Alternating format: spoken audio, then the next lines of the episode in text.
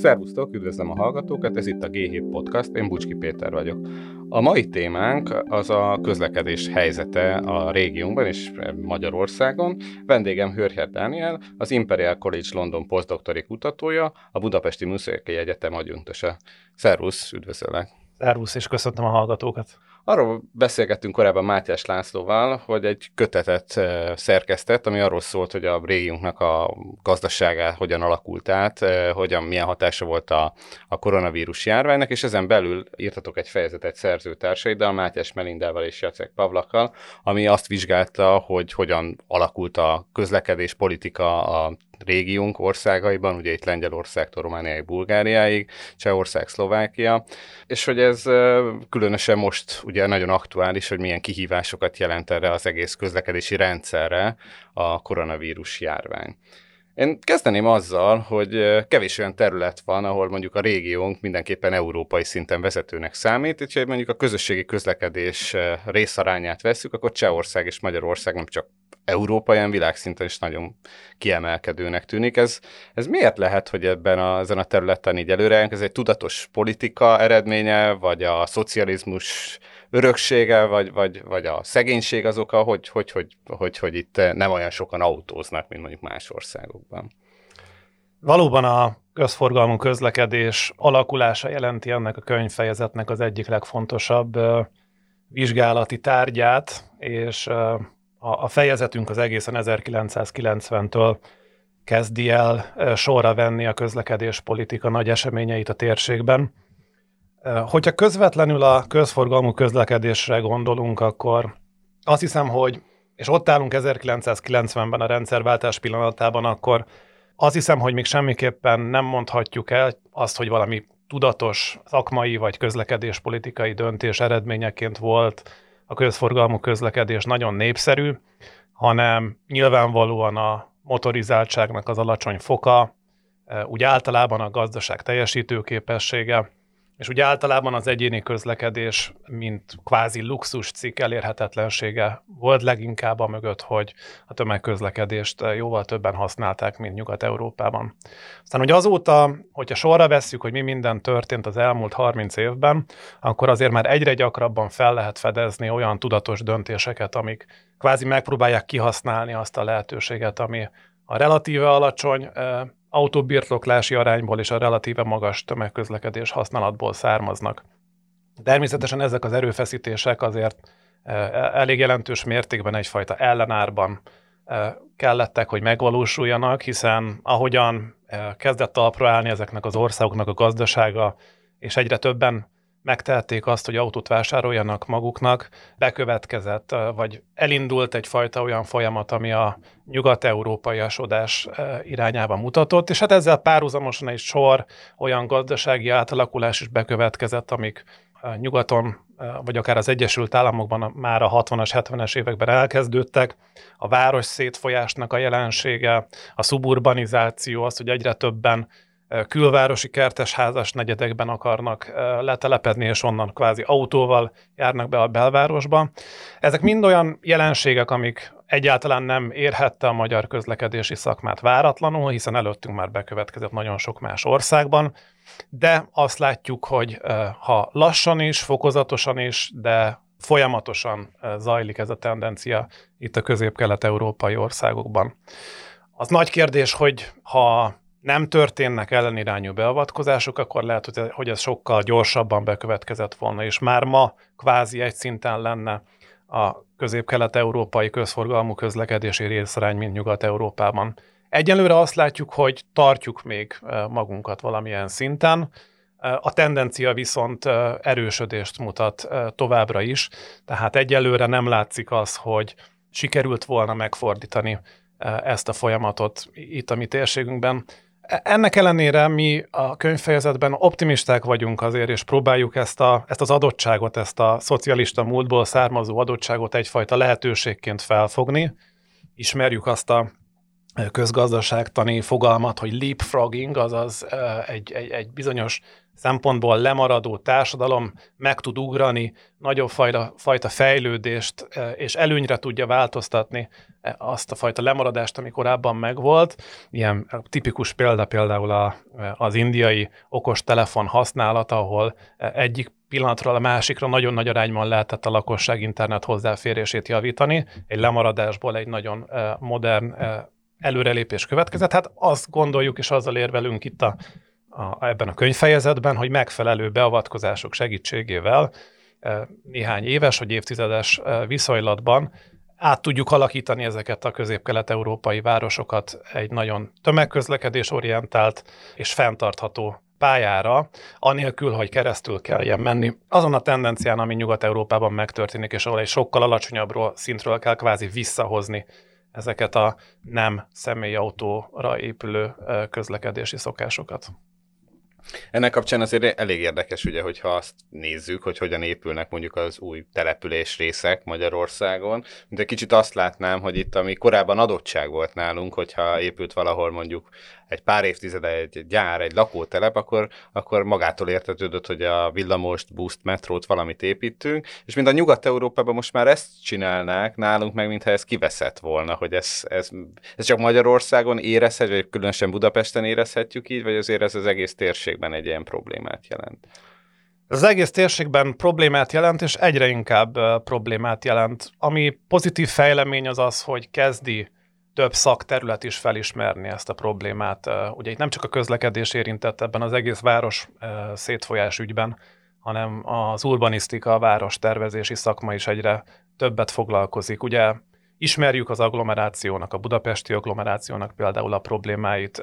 Tudjuk jól, hogy gyakorlatilag mindenfajta szabályozás nélkül, vagy nagyon alacsony szintű kontroll mellett zajlik. Zajlott és zajlik bizonyos szintig a mai napig az elővárosi térségeknek a lakóövezeti beépülése.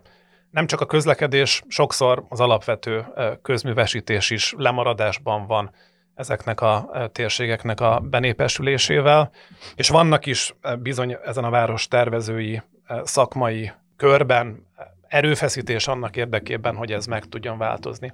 Ami szerintem egy hiányzó pont ebben az egész kérdéskörben, amiben már ott van a közlekedési szakma, és ott van az urbanisztikai, urbanisztikai szakma, az egy harmadik szakterület lenne, amit úgy hívnak egész pontosan, hogy városökonómia. Valahol megpróbálnám megérteni az embereknek a lakhelyválasztási döntéseit, a cégeknek a telephelyválasztási döntéseit, és bizonyos mértékig előre tudja azt jósolni, hogy milyen beavatkozásokra lenne szükség egészen pontosan ahhoz, hogy megállítható legyen bizonyos mértékű ez a fajta város szétfolyás, vagy egyáltalán egyfajta szabályozott mederbe lehetne terelni ezt a folyamatot. A, a szakirodalom azt mondja, hogy önmagában az, hogy egy gazdagabbá váló társadalom, ami produktívabb, ami több erőforrással rendelkezik, az megpróbál a lakosainak több teret biztosítani, és jobb lakókörülményeket biztosítani. Ez, ez nem egy váratlan dolog, és ez bizonyos szempontból érthető is. Ha több erőforrásunk van, és elő tudunk állítani magunknak kényelmesebb kertesházas lakhatási viszonyokat, akkor ez összességében én szerintem önmagában nem egy probléma. A probléma akkor kezdődik, amikor úgy zajlik le ez a fajta kiköltözési hullám, hogy az emberek egyéni döntéseiben nem épül be az, hogy ez milyen társadalmi költségeket idéz elő. Egy nagyon hasonló eh, probléma, ugye a közlekedés szakmában egy gyakori kifejezés az externália szó, amit ugye, ami azért okoz problémát, mert például az autóhasználó nem tudja, vagy nem akarja figyelembe venni, hogy milyen externáliákat idéz elő. A lakhelyválasztási döntéseink során is vannak externáliák, önmagában ezeknek az elővárosi térségeknek a beépülése egy csomó externális hatással jár. Ezek közül az egyik például a közlekedés, de ugyanúgy beszélhetünk a zöld területeknek az eltűnéséről, mint társadalmi költségről.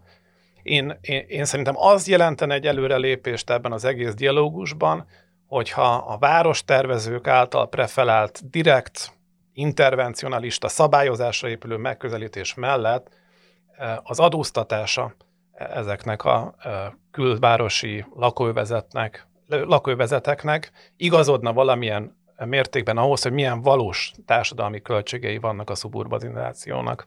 Ezek nagyon hasonló folyamatok, amik Varsóban, Krakóban, Pozsonyban, Budapesten lejátszódnak, de azt hiszem, hogy egy kicsit még követő üzemmódban vagyunk, és, és, és nem értjük minden elemét, hogy miért is zajlik le ez a folyamat, és hogyan tudnánk megfelelő ösztönzés segítségével mederben tartani.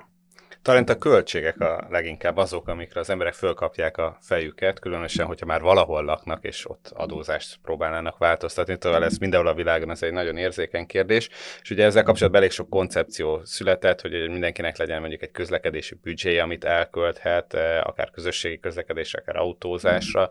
Ugye sokszor itt azon megy a diskurzus, hogy egyesek szerint ugye, hogy milyen sok pénzbe kerül az, hogyha vagy parkolóhelyet biztosítani bárkinek az utcán, mások szerint meg milyen sokba kerül a közösségi közlekedésnek az állami fenntartása. Szóval itt azért fölmerül, hogy ez az egész közlekedési rendszernek a, a fenntartása egyrészt mennyire állami feladat, tehát hogy ez e, ugye tradicionálisan azért az állam sokkal jelentősebb szereplő, mint mondjuk Nyugat-Európában, ahol a közösségi közlekedésnek a finanszírozásában és akár szervezésében sem vesz részt, ugye mondjuk buszközlekedés azért a világ legtöbb országában nincsen állami szervezésben.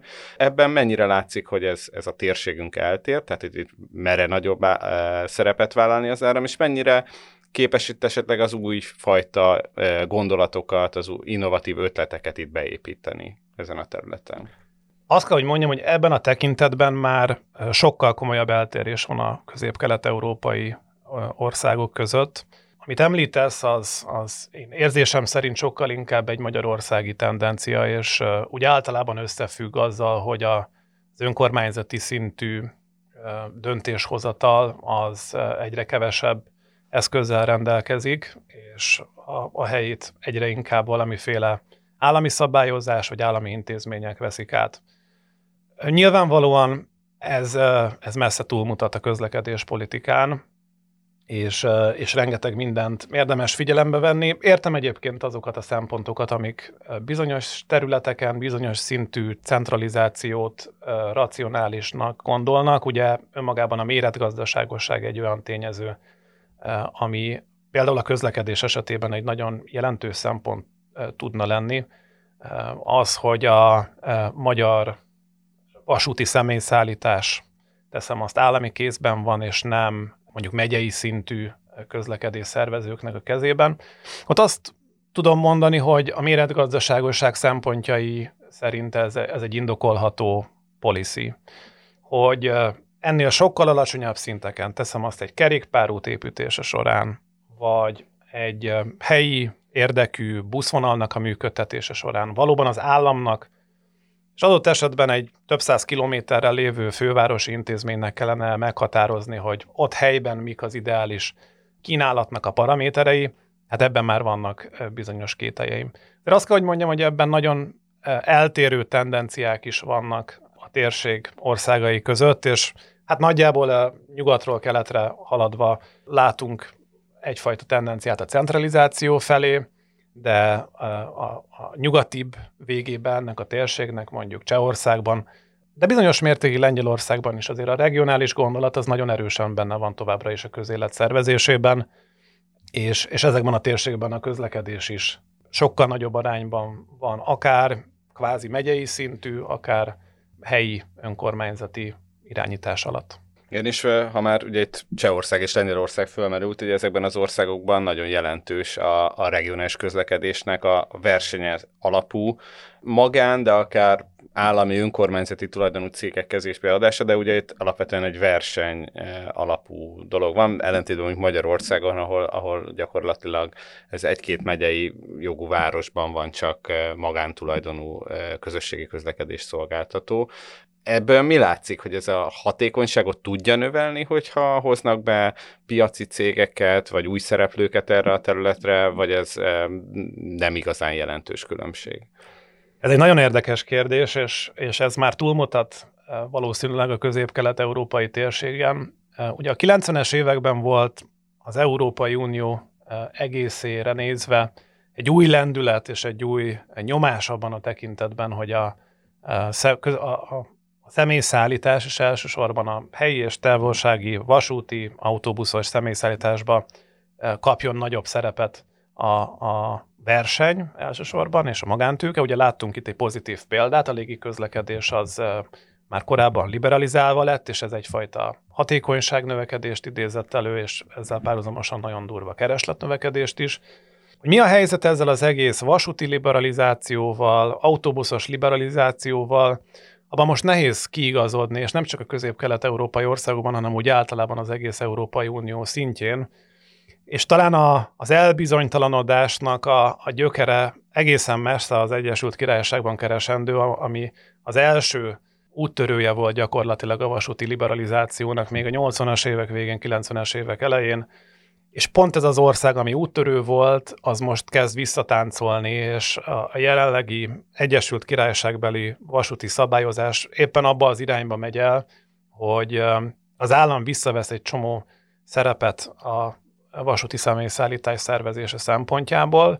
Nem feltétlenül az egészet, tehát nem lesz brit államvasutak vagy ilyesmi, hanem egyfajta közlekedés szervező és operátor viszonyrendszer kezd kialakulni, ami például Budapesten is ismerős lehet a BKK buszüzemeltetési modellje szempontjából.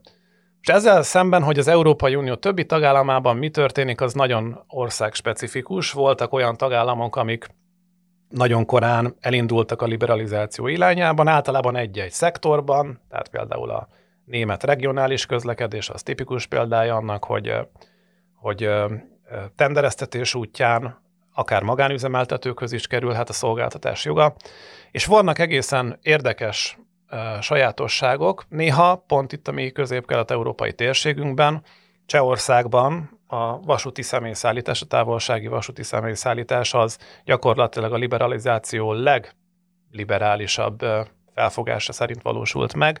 Ott effektíve bizonyos viszonylatokon több vasúttársaság szolgáltatása érhető el egyszerre, és ők fejfej mellett küzdenek az utasoknak a kegyeiért. Hogy melyik modell az, amelyik igazán hatékonyan működik, és lesz-e európai szinten valamilyen konszolidáció ebben a tekintetben, azt ma még nem látjuk egészen pontosan.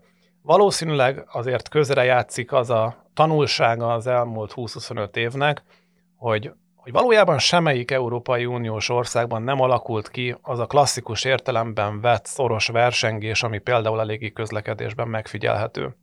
Hanem sokkal inkább az lett a jellemző, hogy a korábban csak a saját országuk határain belül tevékenykedő államvasutak, azok elkezdtek ter- terjeszkedni a környező országokban, felvásároltak ott kisebb magánvasuttársaságokat, vagy pedig direkt eh, elkezdtek versengeni a, a szomszédország államvasútjával szemben.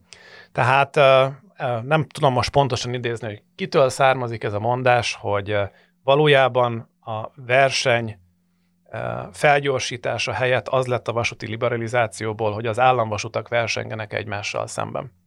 Úgyhogy, úgyhogy egy, sok jel abba az irányba mutat, hogy valahogy a vasúton nem működik ez a fajta szabad verseny, ami sok más iparágban igen.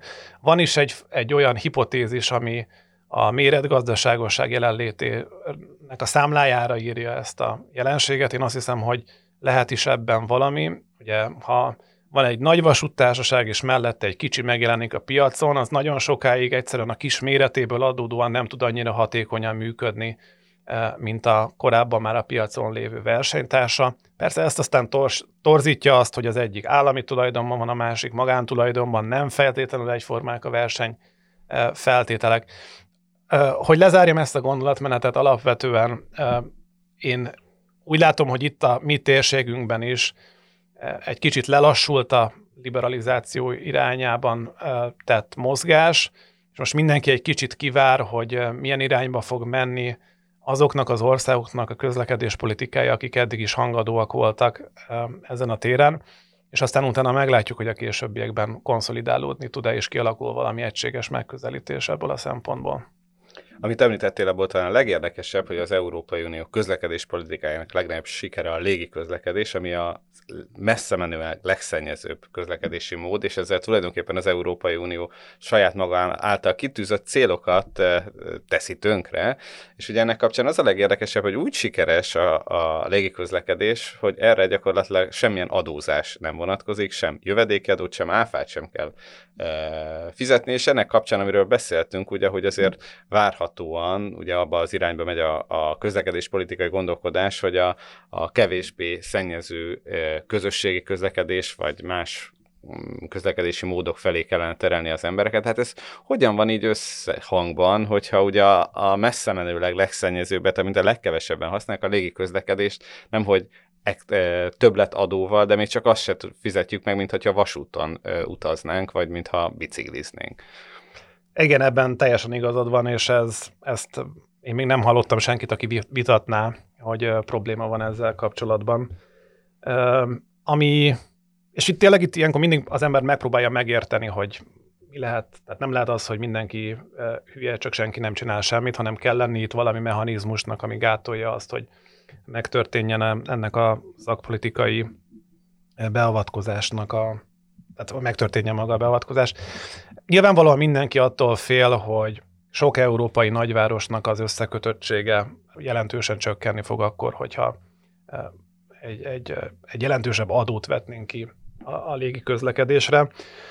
Ugye sokan azt gondolják, hogy ez akkor lesz majd egy reális elképzelés, amikor felfejlődik Európán belül a nemzetközi vasúti személyszállítás arra a szintre, hogy egy, egy legitim és abszolút versenyképes alternatívát tudjon ez mondani a választópolgárok számára, akik, teszem azt, a e, kerozin jövedéki adójának bevezetése vagy emelése miatt nem tudnak innentől kezdve e, nyaralni menni a földközi tengerhez. Ez a, ez, ezen a téren viszont e, sajnos nem úgy néz ki, mint hogyha közel lennénk az áttöréshez. A nemzetközi vasúti személyszállítás Európán belül akadozik, és nekem az a megérzésem, hogy nagyon jelentős mértékben azért akadozik, mert ugye ezt a nemzeti vasúttársaságok együttműködésén keresztül kellene megvalósítani. Na most egy nemzeti vasúttársaságnak az érdekei addig tartanak, amíg a saját határain belül élő szavazó polgárt szállítja, onnantól kezdve, hogy egy magyar államvasútnak egy osztrák ember érdekeit kell kiszolgálni, vagy egy német turistának a kényelmét és alacsony jegyárait kellene biztosítani. Hát nyilvánvalóan itt megszűnik az érdekeltség.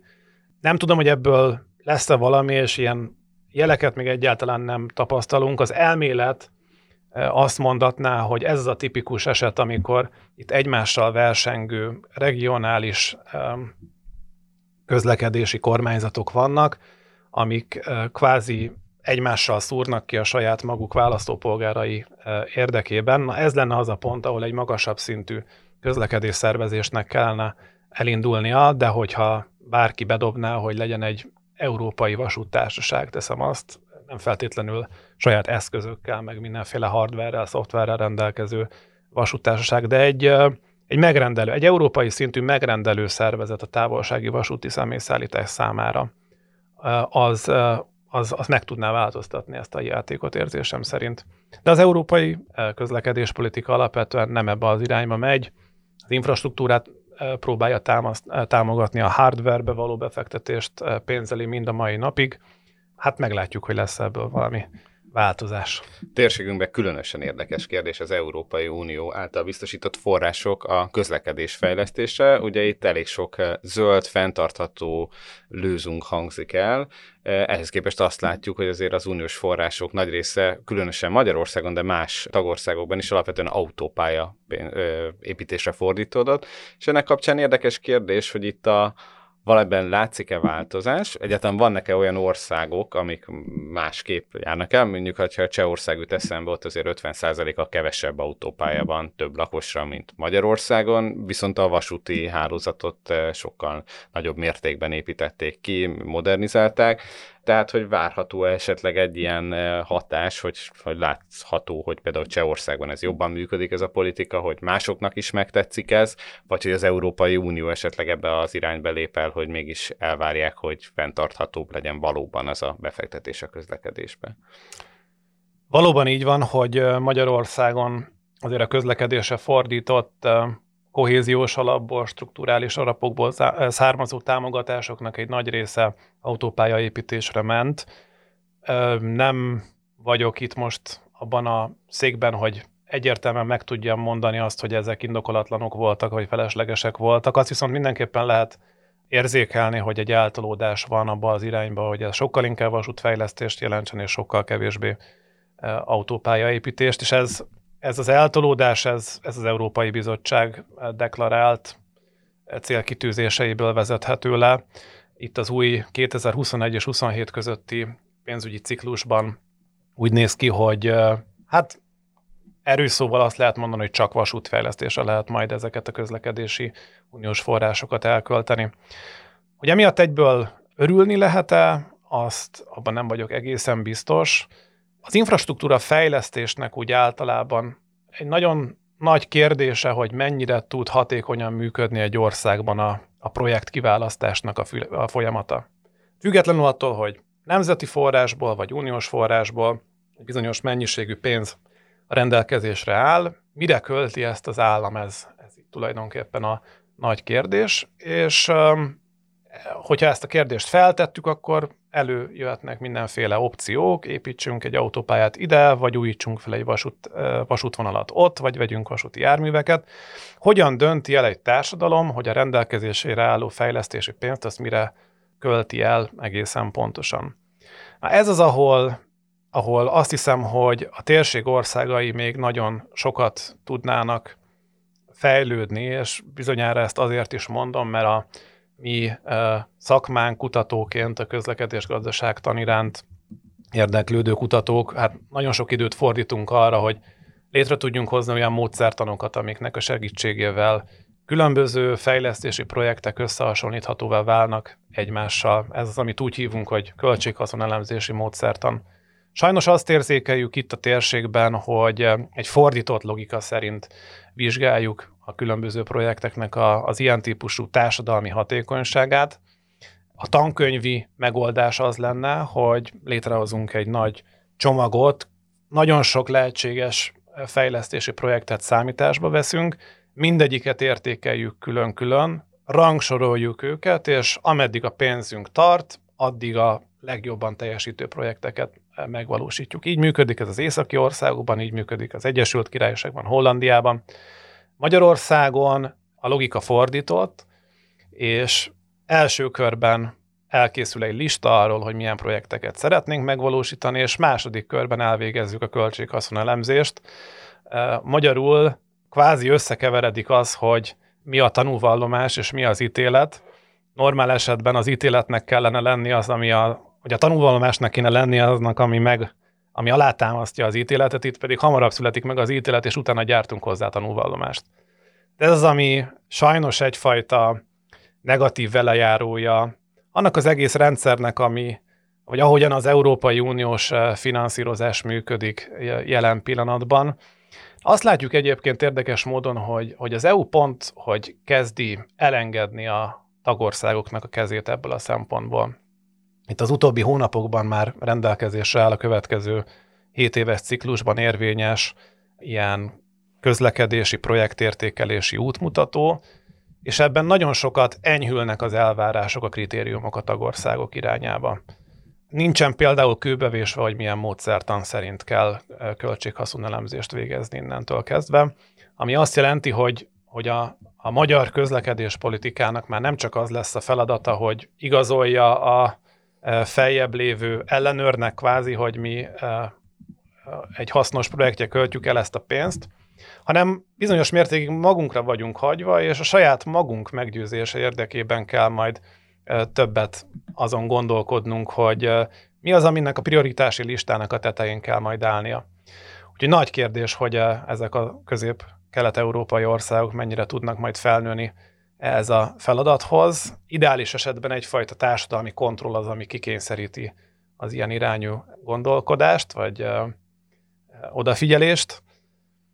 Úgyhogy izgatottan várjuk, hogy ebből mi fog majd kisülni. Egyenlőre nekem egyébként nagyon pozitívak a, a, a megköze, a, a, a tapasztalataim, vagy vannak legalábbis pozitív tapasztalataim. Ugye lehetne ennek az egy olyan következmény, akkor innentől kezdve nem csinálunk egyetlen egy költséghaszonelemzést sem és ezt a dolgot, ezt úgy is azért csináltuk, hogy a, az EU-s bürokratáknak a, az igényeit legalább papíron teljesítsük, de nem ez látszik, hanem van több olyan magyar közlekedés fejlesztéssel foglalkozó szervezet is, akik továbbra is érdeklődnek és csinálnak költséghaszon elemzéseket, sőt, egy új fejlemény, hogy az egyetemi szféra is bizonyos mértékig egy ilyen bírálói szerepben részt vesz költséghaszon elemzéseknek az értékelésében.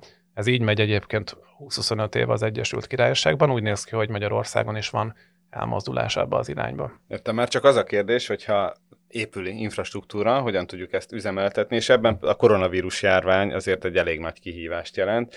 Ugye eleve a térségünkben a közösségi közlekedés, gondolunk itt a, a vasúti személyszállításra, a buszokra, és különösen a városi közlekedésre, hát országoktól függően, de 60-70 százalékban azért jellemzően állami önkormányzati forrásokból működött. A csökkenő utasszámok és a kieső bevételek ugye pedig ezt még inkább megnehezítik. Hát benne már fölmerült, hogyha ilyen kevés pénz az, ami az utasoktól érkezik, akkor nem merült te föl bárkiben, hogy hát akkor minek szedünk jegyeket ennyi erővel, akkor aki hajlandó a közösségi közlekedés használni, legyen ingyen. Ugye ilyen elképzelések Svájcban és Ausztriában azért viszonylag nagyobb nyilvánosságot is kaptak. Ennek lehet racionalitása? Ennyire nehézséget okoz majd a fenntartás egyébként állami források nélkül? Több kérdés keveredik itt össze Úgyhogy érdemes egy kicsit szétszálazni, és megnézni azt, hogy mit tudunk önmagában mondani a COVID-nak a következményeiről, illetve hogy általában ez, a, ez az ötlet, hogy ingyenesen nyújtsunk közlekedési szolgáltatásokat, ez mennyire állja meg a helyét. A COVID-nak az ügyében nyilván ez az a témakör, ami körül a legnagyobb érdeklődés van. Tudományos körökben is, meg szakpolitikai körökben is. A helyzet az, hogy valóban egy talán történetének legnagyobb sok hatása, vagy mondjuk úgy, hogy a, modernkori közforgalmú közlekedés legnagyobb sok hatása az, amit most átélünk a COVID következtében. Ugye a COVID ott támadta meg a tömegközlekedést, ahol ő a legérzékenyebb, ugye azért az lenne a legnagyobb előnye a tömegközlekedésnek, hogy sok embert egyszerre gazdaságosan el tud szállítani. Na most, ha ez sok ember egyszerre utazik, akkor értelemszerűen ők sokkal inkább ki lesznek téve a fertőzés kockázatának, úgyhogy beesett mindenhol. Ezt a londoni intézetünk ilyen benchmarking csoportok segítségével követte nyomon az elmúlt két évben, és hát nem volt itt olyan város sem, ahol a normál kereslet 10-20 százalékára esett vissza a közforgalmú közlekedés használata. Na most azóta azért sok sok minden megváltozott, és kezd visszaépülni a közforgalmú közlekedési kereslet. Azt kell, hogy mondjam, hogy itt a közép-kelet-európai térségben sokkal gyorsabban tér vissza a, a megszokott mederbe az élet, de már a, már a nyugat-európai országokban sem annyira vészes a helyzet, mint mondjuk fél évvel ezelőtt. Most az, a, az volt az e, azonnali kérdés, amit sokan feltettünk, amikor kitört a Covid járvány, hogy szükség van-e arra, hogy valami durva beavatkozás történjen a közlekedés politikában ezzel párhuzamosan. Ugye milyen beavatkozást tudunk elképzelni, megváltoztatjuk a rendelkezésre álló kapacitásokat, lecsökkentjük nagy valószínűséggel. A másik lehetőség meg ugye, hogy az árakkal kezdünk el variálni, növelni vagy csökkenteni őket. És ugye nagyon sok tényezőt figyelembe kell itt venni. A, a, az egyik legfontosabb, hogy Vajon itt egy rövid távú sokról van szó, ami után minden vissza fog rendeződni az eredeti kerékvágásba, e, vagy pedig itt most valami rendszer szinten megváltozott, a városaink másképpen fognak működni, és ezzel párhuzamosan az emberek közlekedési szokásai is meg fognak változni. Ez az, amit jelen pillanatban nem tudunk, de e, vannak olyan jelek, amik egyfajta, ha nem is nagyon gyors, de fokozatos visszarendeződésre utalnak. Miközben ez a lassú visszarendeződés megtörténik, azt azért látjuk, hogy egy állandó finanszírozási nyomás alatt vannak a közforgalmú közlekedési szolgáltatók. Kiesik a bevétel, ahogyan azt te is említetted a kérdésedben. Honnan tudunk szedni új bevételeket, amiknek a segítségével életbe lehet tartani ezeket a vállalatokat? És hogyha a közgazdaságtan nagy, klasszikus mottóját fel akarom idézni, ami úgy szól, hogy nincs ingyen ebéd, valójában eh, az egészen biztos, hogy valaki ki fogja fizetni a, a hiányzó részeket. A kérdés az, hogy milyen mértékben a megmaradó utasok fizessék ki ezt a eh, pénzt, vagy pedig adófizetők, akik adott esetben nem is használják ezt a szolgáltatást egyaránt. Mind a kettő mellett vannak érvek, ellenérvek, igazságossággal kapcsolatos érvek és hatékonysággal kapcsolatosak is. Egyelőre egyébként meglepően kevés olyan ország van, ahol valami szisztematikus változást eszközöltek volna. Legtöbb esetben egy ilyen direkt állami támogatással kipotolták mindig azt a rést, ami a finanszírozás szempontjából keletkezett. Hogy hosszabb távon mi lesz a jövője a közforgalmú közlekedés árazásának, az, az nem ennyire egyértelmű. Van példa arra, hogy teljesen ingyenesen működik egy közforgalmú közlekedési szolgáltatás Magyarországon is, ugye a Hódmezővásárhelyen a helyi lakosság számára legalábbis teljesen ingyenes, de ennél nagyobb térségekben például Észtország, Tallinn tömegközlekedése nagyrészt így működik, a legnagyobb és legújabb példa pedig ugye Luxemburg, ahol az egész országban gyakorlatilag ingyenes a tömegközlekedés használata. Ennek ellenére ez, ez nem egy olyan beavatkozás, amit nagyon támogatna a közlekedés gazdaságtan szakirodalma, két okból. Az egyik ok az az, hogy van egy ilyen nagy mikroökonomiai elv, hogy minden szolgáltatás árának annyiba kellene kerülnie, mint amekkora annak a társadalmi költsége.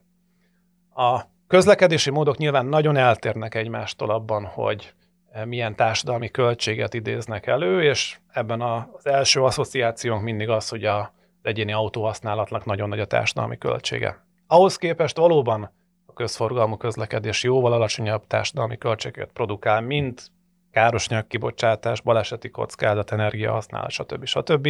De azért nem lehet azt mondani, hogy ne lennének egyáltalán társadalmi költségei a tömegközlekedésnek, főképp csúcsidőben. A csúcsidő az, amikor egy ilyen nagyon magas kereslet versus kínálat arányt mutat, tehát relatíven nagyon sokan akarnak utazni ahhoz képest, hogy mekkora kínálat van, és ennek az a következménye, hogy zsúfoltság, kényelmetlenség alakul ki az utasok számára.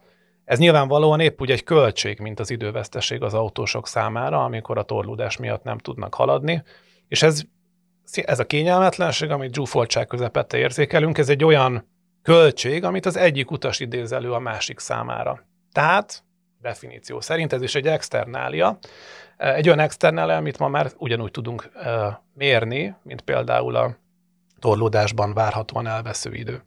Hogyha vannak ilyen externáliák, akkor viszont visszakanyarodva az eredeti mikroökonomiai alapvetésünkhöz nem igazán indokolt az, hogy ingyenes legyen ez a szolgáltatás, vagy legalábbis, hogy csúcsidőben ingyenes legyen. Amikor csúcsidőn kívül vagyunk, rengeteg szabad kapacitás van, nem okozunk senkinek kényelmetlenséget, valószínűleg az a jármű egyébként is menne, hogyha utazunk. Ha utazunk, ha nem, abban az esetben ez egy legitim érv lehet.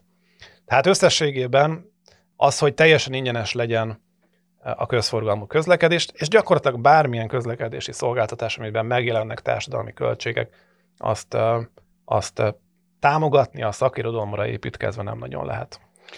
Végső soron még egy kérdés maradt csak akkor, hogy egyáltalán a mobilitási igényünkre milyen hatása van a koronavírusnak, tehát hogy az a home office elterjedése, az mennyire lesz hosszú távon velünk, mennyire várhatjuk azt, hogy egyszerűen kevesebbet akarnak az emberek utazni, és hogy erre kell-e valamit reagálni.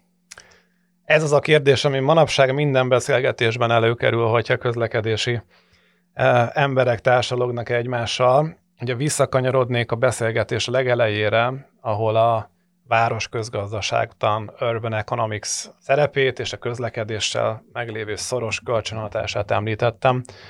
Én szerintem oda érdemes lefordítani ezt a kérdést, hogy vajon a Covid-ot követően mennyire fognak a városaink megváltozni, a városi térstruktúra mennyiben fog eltérni a, a korábbiaktól.